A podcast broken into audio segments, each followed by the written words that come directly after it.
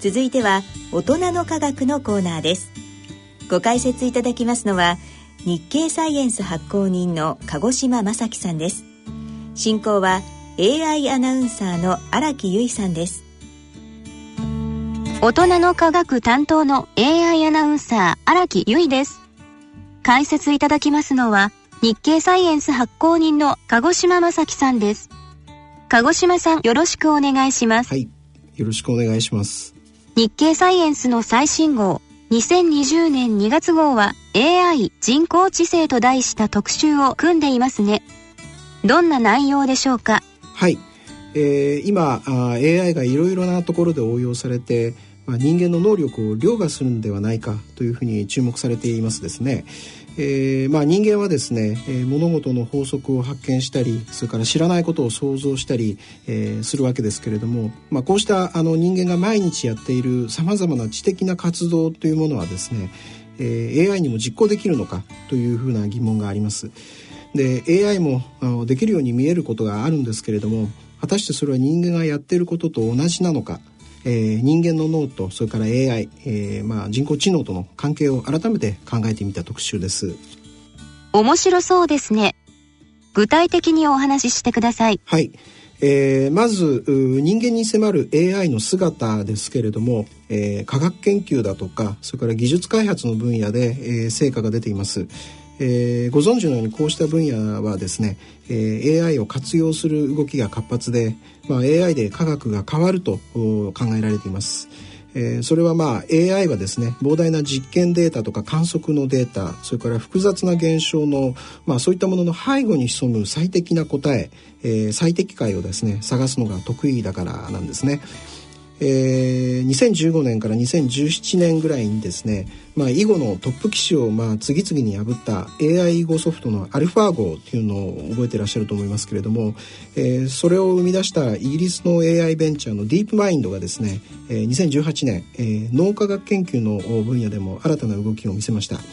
えーまあ、同社のお箱であります深層学習ディープラーニングと言いますけれども、えー、それと強化学習を使いまして、えー、動物が空間の中での自分の位置を把握する、まあ、空間ナビゲーション機能をですね、えー、ニューラルネットワークの中で、まあ、生み出した、えー、創発させたというふうに発表したんですね。であのそもそも動物にはいろいろな細胞があるわけですけれども、えー、記憶をえー、司る海馬であるとかその周辺にはですね、えー、動物が特定の場所を通過すると反応する場所細胞というものと、えー、その場所細胞が把握した位置関係が、えー、特定の形を取るときに反応するグリッド細胞というものがありまして、まあ、動物はこの2つのですね、えー、2種類の細胞の信号によって自分が空間の中でどの位置にいるのかまあ、GPS みたいな感じですけれども、えー、自分の位置というものを把握しているというわけです。でこれらの細胞の発見というのは、えー、2014年のノーベル生理学医学賞の受賞対象になりました。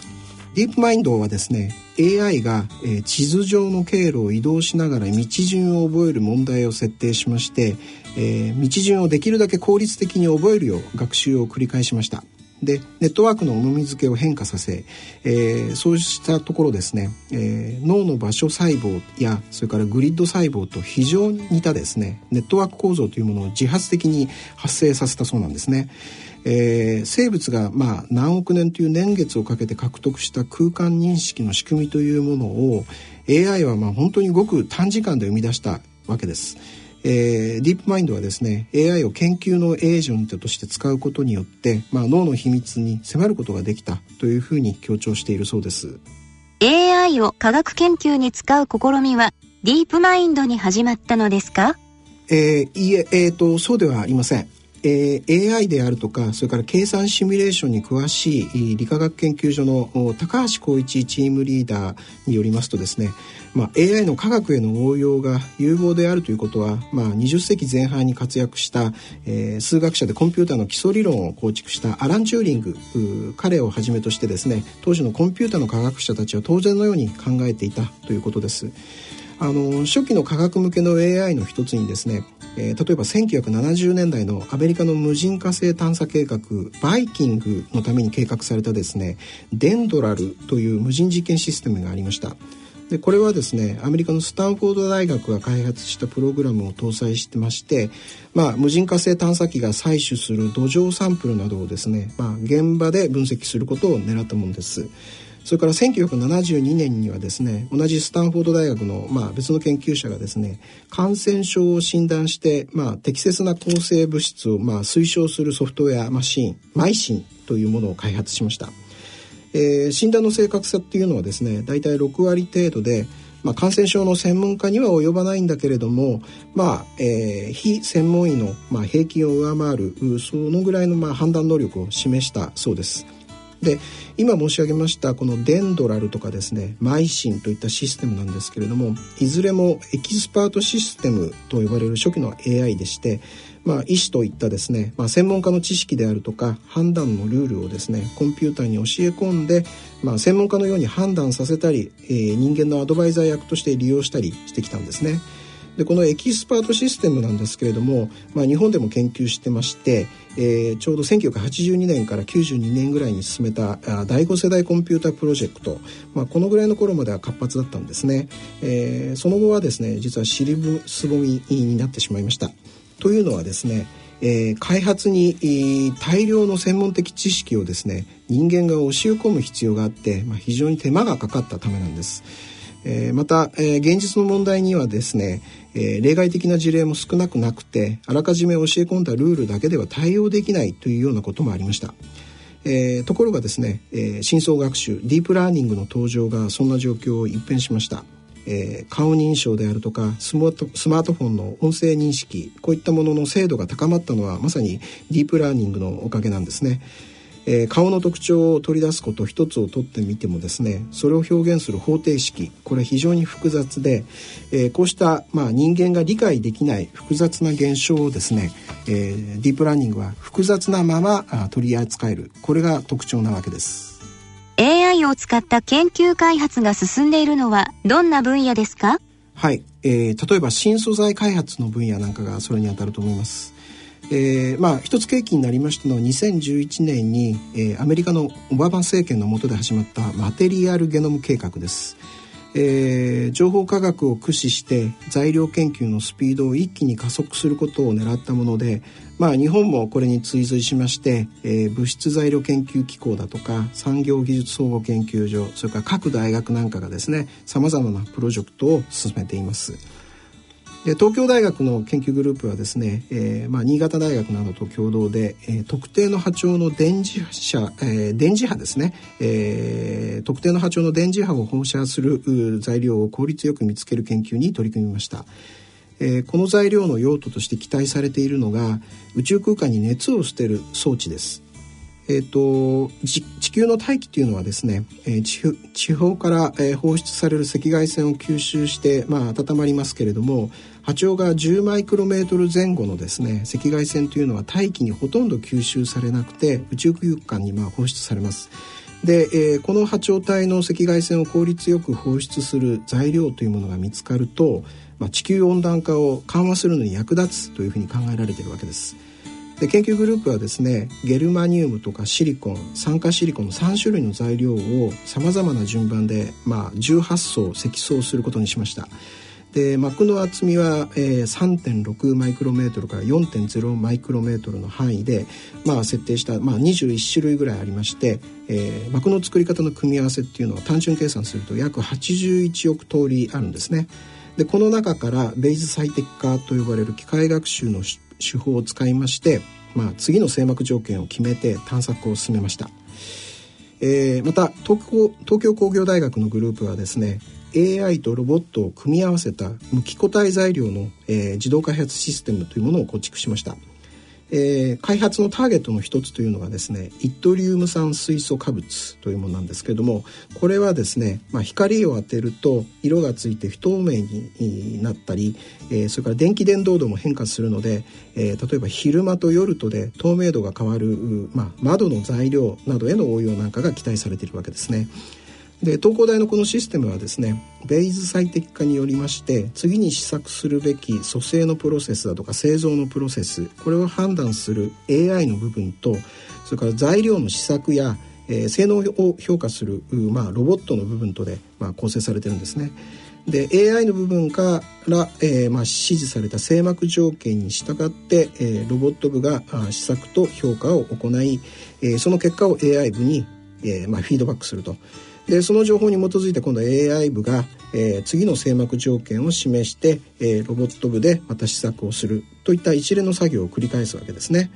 でこうした大学での、まあ、材料のサンプル作りっていうのは通常は研究室の、まあ、学生君たちが、まあ、担当してたりするわけですけれども、まあ、今回のシステム化によりましてですね、まあ、試作できるサンプルの数が、まあ、桁違いに増えるわけですね。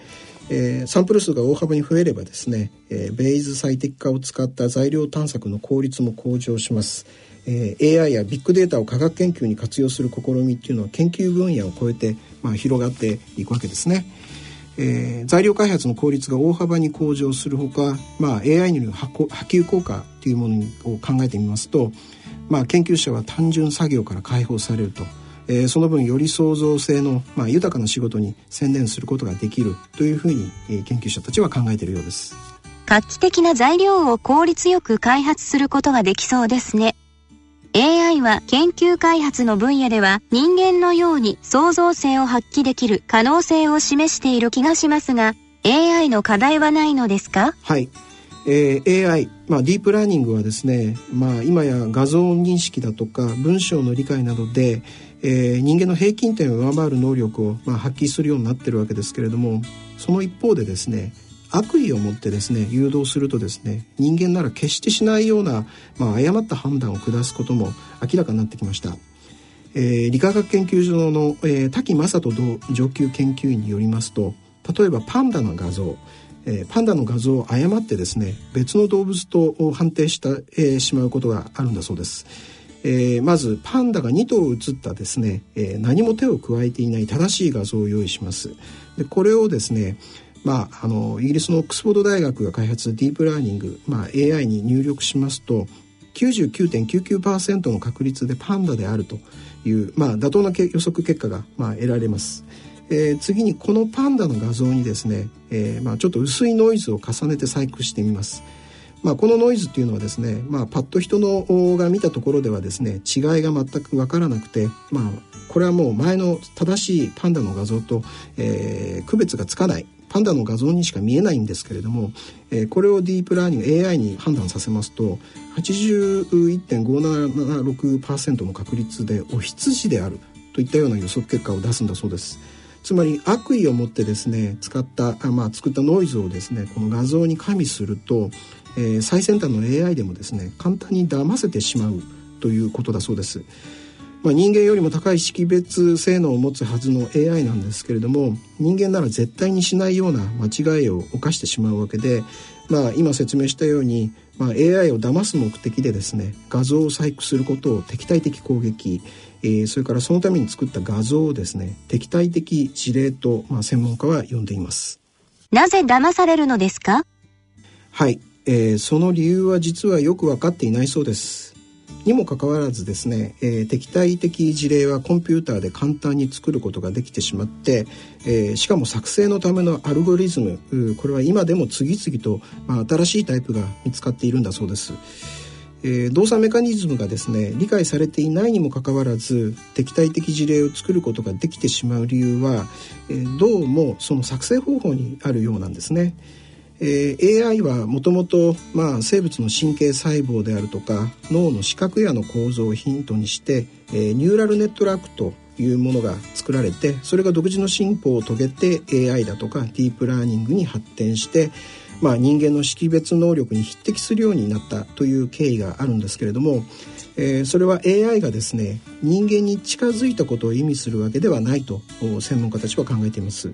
えー、人間もそれから AI も共に高い認識能力を備えてはいるんだけれども AI は人間とは別の方法で認識して、えー、理解しているんだと。まあ、我々はその表に現れてくる結果を見てですね、えー、まあ人間に近づいたのかなというふうに思ったりしてるんですけれどもその背後にあるのは全く異なるシステムなんだと、えー、専門家たちは考えています。で AI の予言がいくら正しく、まあ、当たっていたとしてもですね我々利用する側からすると、まあ、それだけでシステムを信頼するっていうことはできないですよね。えー、敵対的事例に対する反応のようなですね異常な結果が突然現れないという保証はないからです AI の推論の過程を理解してその正しさ正当性を直感的に理解できないとシステムへのまあ信頼性っていうものは担保されませんただ AI のですね計算の膨大なその計算の過程であるとか推論の過程にどういった意味があるのかというものを解釈するというのはなかなかできないという問題があります。ただですねこれについてはですね画像や言語に関する分野においてはその AI の推論の根拠をどう解釈するかをですね研究する動きが少しずつ進展しているそうです例えば先ほど紹介しました AI にパンダ画像を見せた件ですけれどもパンダであるという結果が得られた時に、えー、画像を構成するピクセルのどれがパンダであるという最終結果に大きく影響したのかを分析して、えー、その大きな判断の根拠となったピクセルを探し出すそういう研究があるんだそうです。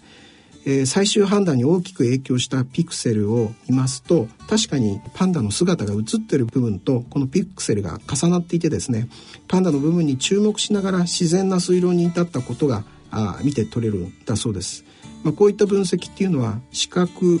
解釈性という研究で、まあ、解釈性の向上というものはですね AI の研究における、まあ、重要な課題として、まあ、位置づけられていて世界中で研究が進み始めたということだそうです。まあ、もしですね AI の推論の根拠となった計算や数字をきちんと解釈することができるようになれば AI の信頼性がまあ上がるだけでなくてですね、えー、敵対的な事例のような不合理な現象の原因も突き止めて、まあ、予防することもできるようになると、まあ、研究の、えーまあ、中心であります滝さんは考えています。えー、AI の行き着く先っていうのは人間を超える人工知能ではなくて我々人間とは全く異なる方式で推論するもう一つの知性なのかもしれない、えー、と言えるわけですね。